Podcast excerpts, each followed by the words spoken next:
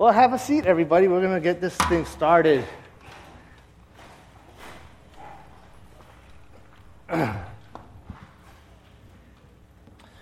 well, it's been a long minute since I've last been up here to be able to speak with you folks this morning. Um, so, I know uh, some of you might be like, oh no, he's up here again. So, if that's the case, then you're going to have to suffer through me today.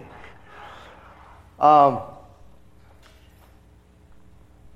well, this morning we've been going through the Bible so study, what, some of our favorite, favorite Bible stories of the Old Testament. Um, so this morning we're going to take a look at one of the most iconic stories in the Bible. Um, it's a story that starts everything off, and um, and it's such a rich story. So there's a lot of points I've got I, I can make and Tommy, Thomas has given me an hour to do so, so I have an hour and I have 24 points to go through. So, no, I'm just kidding. I, I don't have time. It'll be, it'll be quick. um, so the question is why is this creation story so important to us?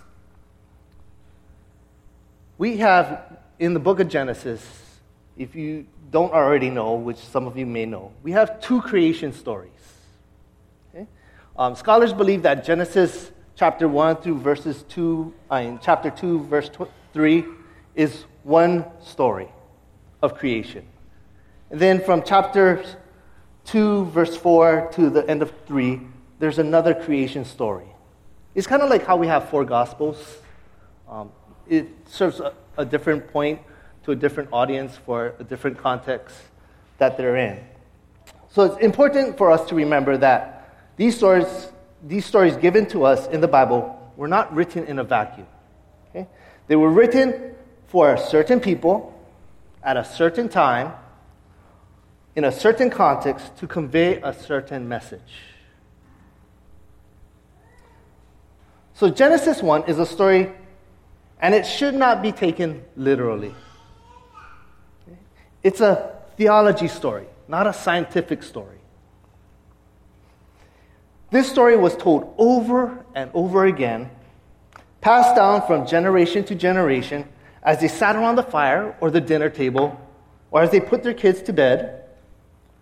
This was a story that people of Israel told when they were in their own land, when they were brought into captivity under Egypt, or in exile under Babylonian rule and this story was a story of hope and love. This was a story that fathers and mothers and grandfathers and grandmothers told to their children and passed it down to their children and to their children's children. This was a story that emphasized who God is and what we are and what the world was designed to be. So this story is so theologically d- deep that I have an hour to preach it to you. So we're going to start off, and I'm going to play a dramatic reading of this scripture. Um, and in the meantime, we, I tell my students, you, need, you have the responsibility to be engaged with what you're reading. So if it's taking notes while this is being played, or reading along with your Bible, or even drawing pictures on a piece of paper just to stay engaged, or even if it is closing your eyes so you can visualize what the story is telling us. Feel free to do so. Um, we have Bibles in the back. You have your apps probably in your phone. So, Bram, I mean, Raf, kick it.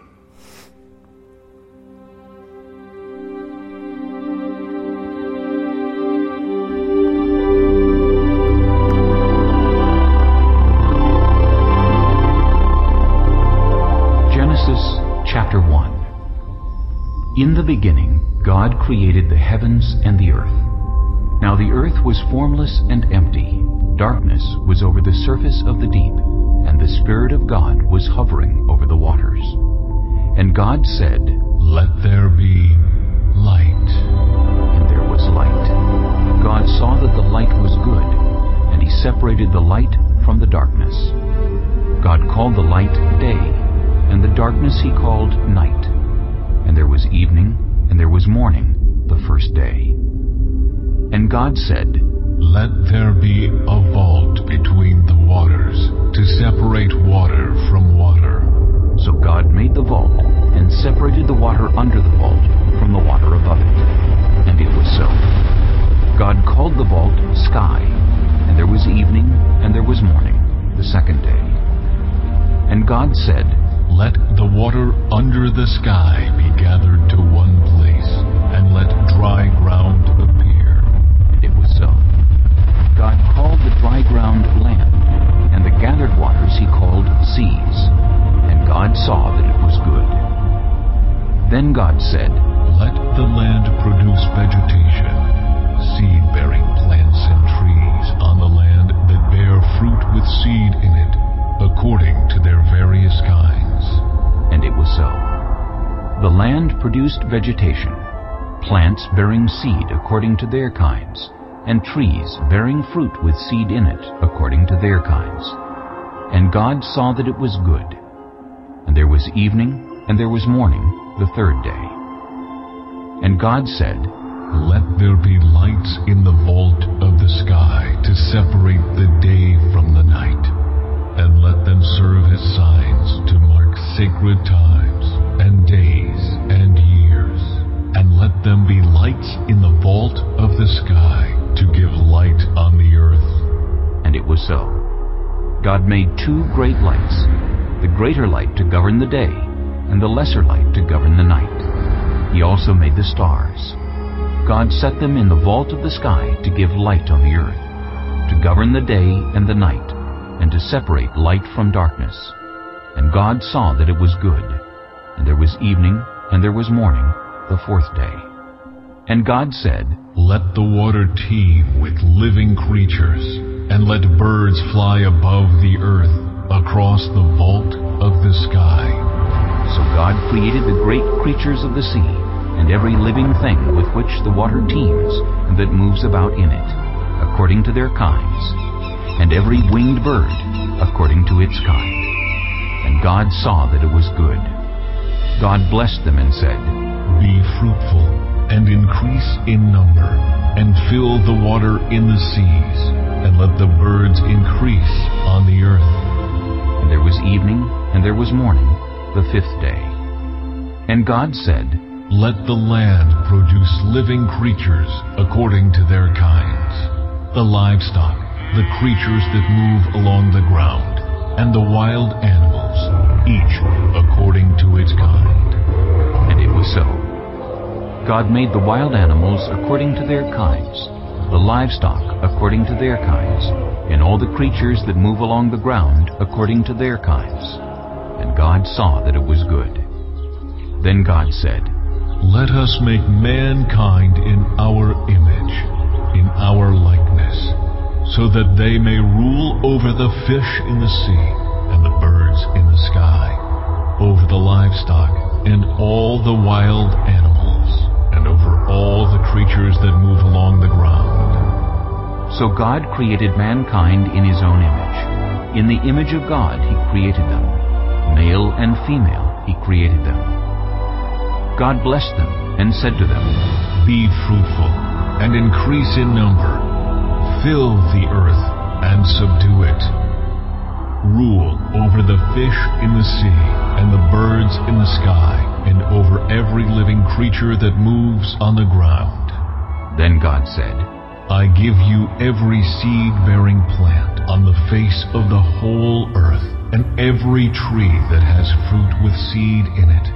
They will be yours for food. And to all the beasts of the earth, and all the birds in the sky, and all the creatures that move along the ground, everything that has the breath of life in it, I give every green plant for food. And it was so. God saw all that he had made, and it was very good. And there was evening, and there was morning, the sixth day.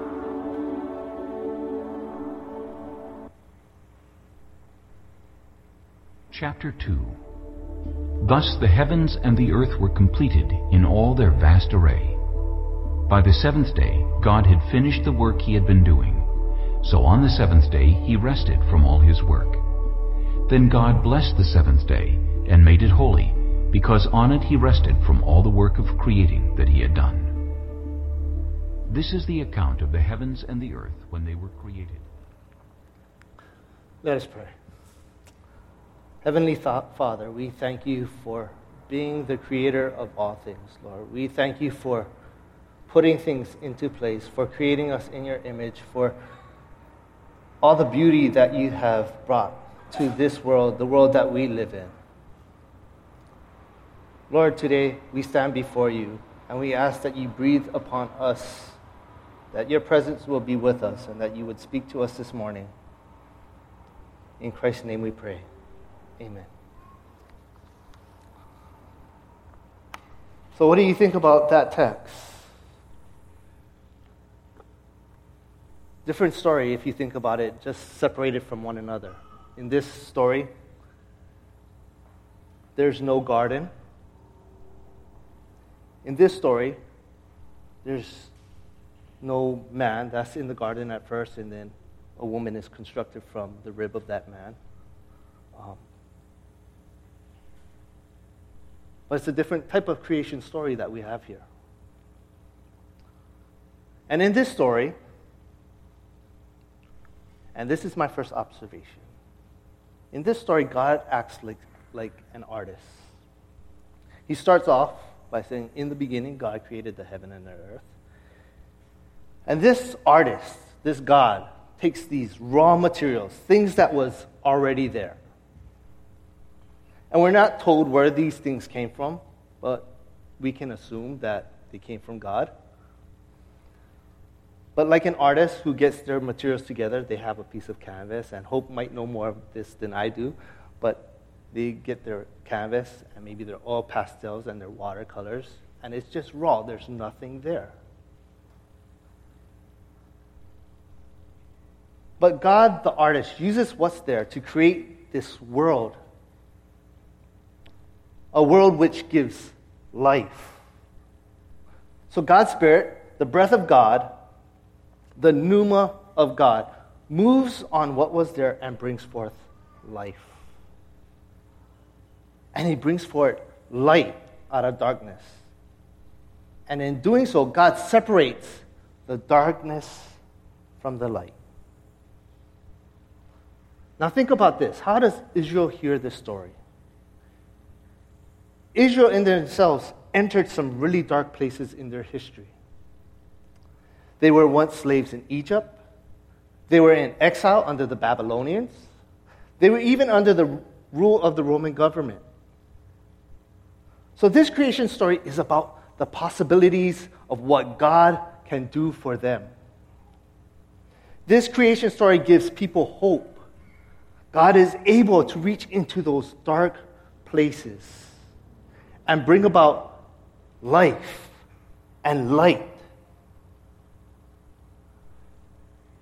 if God is present with us, and if God breathes upon the situation that we're in, God can create a new situation for us. God did it before, and He can do it again. How many of us have been in these dark places and God created a new situation out of the brokenness and out of the rawness of our circumstances? All we needed was for God's Spirit to move upon it, to breathe into that situation and create something life giving to something that was so horrible, so painful, so dark.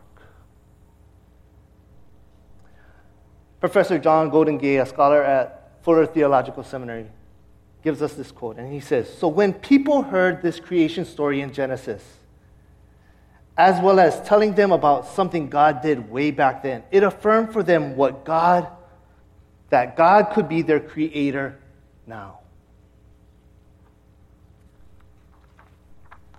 You know, this past year was one of the hardest years of my life. Um, at my workplace, something happened that crushed my soul and shattered my spirit. I At, at the beginning, I didn't want to show up for work, I didn't want to be there. I felt betrayed and abandoned. I felt ashamed and broken. I felt depressed. I lost hope. And I didn't think I would make it to this point, to this part of my life. But somehow God took me out of that dark place and spoke into the situation and breathed into it and brought it to a place where I can now say, There's light. That's what the story does for us. God took me out of the darkness and said, Let there be light, and brought light to the situation. My next observation is about planet Earth. It says, God then separates the water from the land. God provides us a place to live and dwell. God created a world that can sustain life. Now, water can be dangerous. It's necessary for life, but too much of it can be hazardous. We can drown if there's too much water. We just witnessed this past month by looking at Kauai and Hawaii Kai and Waimanalo. What water can do when it's not separated from the land. Water can take out roads and destroy a vast amount of land and even the houses that we live in. So, could it be that global warming and greed and consuming all the earth's resources is contributing to undoing the thing that God has created? My third observation, we'll call it starry nights. On the fourth day, God, the Creator, once again speaks into things into existence. And this time, his role is like an electrician. This time, God creates the sun and the moon. He creates a timepiece for Israel to know the days and the weeks and the years and the seasons. It signified when festivals were to begin, a time when they should start their Sabbath or have their Passover meal. And God puts the stars in the sky that helps people determine where they are and what direction they need to go to. John Goldingay calls these the sun and the star kind of like lamps in the sky. God put these two greatest sources of light into the sky. And to the people of those days, this was a profound statement. Imagine that you're the people of Israel, and the neighboring nations that are around them are people that worship the sun and the moon and the stars and believe in astrology and depend on the sun and the stars to tell them what God is, what they believe their God is doing. What this story did was take those entities and say, you know those things that you worship? Uh, yeah, our God created them. They're just lampposts in the sky. I don't know why you're worshiping them. This was their creator, a God that created things that other people worship. Their God was above their gods. The last observation I have, observation 24. Imago Dei. So, the reason this creation story is so important to us and our theology is that it gives us a glimpse of what heaven is like a world as it was before sin and depravity entered into the world. It gives us an understanding of how God created things to be. God created a world that is good. Then the story comes to a climax, and I think that the creation of humanity is our favorite part. And that's because I think sometimes we're so narcissistic, we want the story to be about us.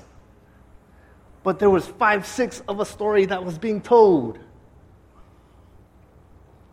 It's kind of like, you know, when you go to a party and then the person up there is thanking everybody and like, I hope they say my name, I hope they say my name, even though you didn't do anything and you don't deserve any recognition. But you're like, ah, shucks, they didn't call my name out. We want to hear about us, and sometimes we forget the rest. It, there's a line within the scripture that states, and it's three words, and it says that, and this three words changes everything. It says that we were created in our image, in God's image. The word Adam it's the word that we translate as Adam. And this word is translated literally as man or mankind. Okay? Adam is not a specific name as we may understand it. You know, um, Adam comes from the word Adama. Adama means ground. So Adam means person from the ground. And I just told you that because I want to sound smart. But and that's my own insecurities, but whatever.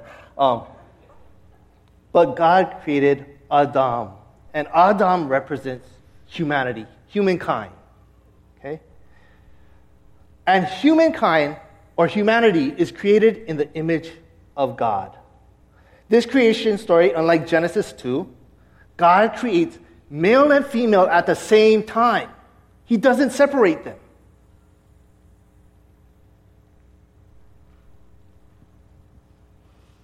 And both male and female are created in the image of God. See, before sin entered into the world, God created and designed us to be equal. So sometimes this scripture can be scary for us if we're insecure in our manlyhood and in our roles as a man. But This story should be also freeing for us that all the responsibilities does not have to lie on, all, on just the shoulders of men. One of our core values of Ohana Christian Church is this. We value ethnic, social, economic, and gender equality in all aspects of ministry. That is in our core values. Our second core value, or another core value we have, is that we value every person as made in the image of God and deeply loved by God, and as such, should be treated with kindness, dignity, and respect. And these values are based of, off of our understanding of this creation story.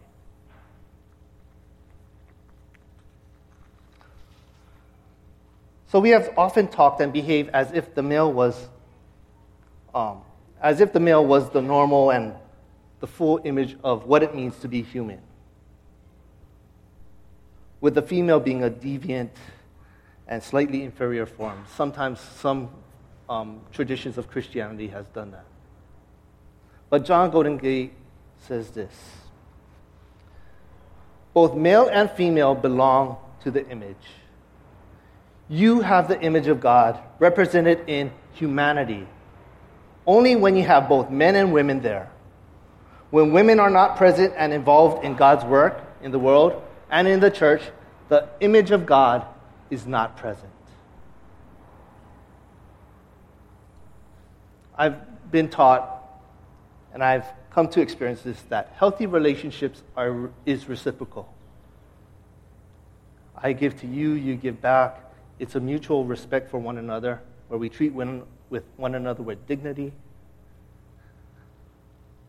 That's what a healthy relationship looks like. So, now with this understanding, I've been married for 17 years. Um, and one clap, thank you. Um, From my wife, probably. Thanks, Richard. but there's been times in our lives where Michelle comes home and she's burnt out and tired. And it's, I feel like it's important for me to give back and help her out when she needs help. So I might do the chores or clean the bathroom, do the dishes, whatever it is, so that I can lighten her load. Yet, this past year has been really difficult for me. And I'm grateful for Michelle walking alongside me, letting me vomit out the things that was stuck in the depths of my soul, and been there to help me get through the toughest times of my life. She has been my rescuer.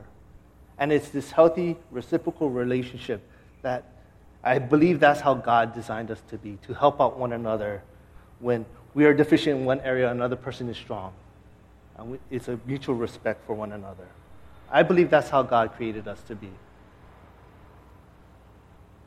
So, what does it mean to be created in the image of God? You know, I have this bracelet.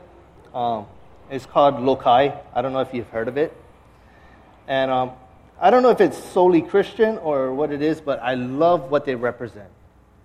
Um, and in each bracelet, they take water from the highest point on earth, on Everest, God's creation. And they take mud from the lowest points on earth, the Dead Sea, God's creation. And they put it in a bracelet, and their motto is this when you're at the highest point of your life, be humble. When you're at the lowest point of things, be hopeful. Be humble, be hopeful. Even in my classroom, I'm constantly reminding my students that, yeah, you're so special. But you're not that special.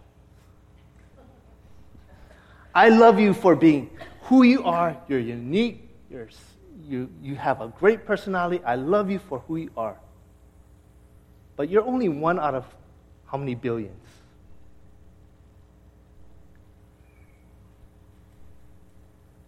Somehow, knowing where we come from helps us understand who we are. This is why the creation story is so important.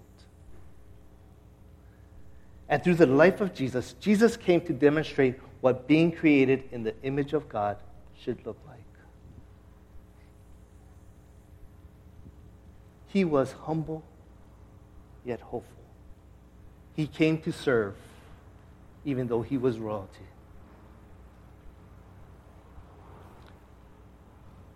we are invited to participate in the reconciliation and the, rest, and the restoration of God's creation.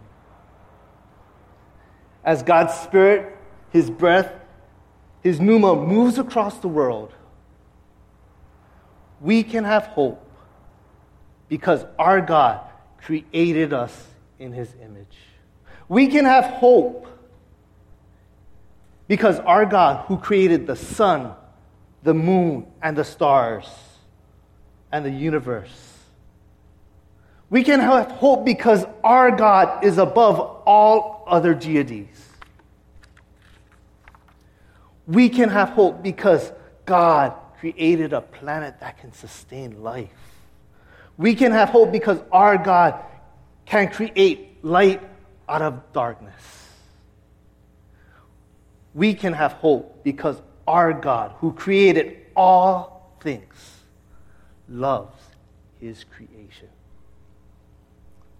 We are blessed today because we are a part of his creation. Let us pray.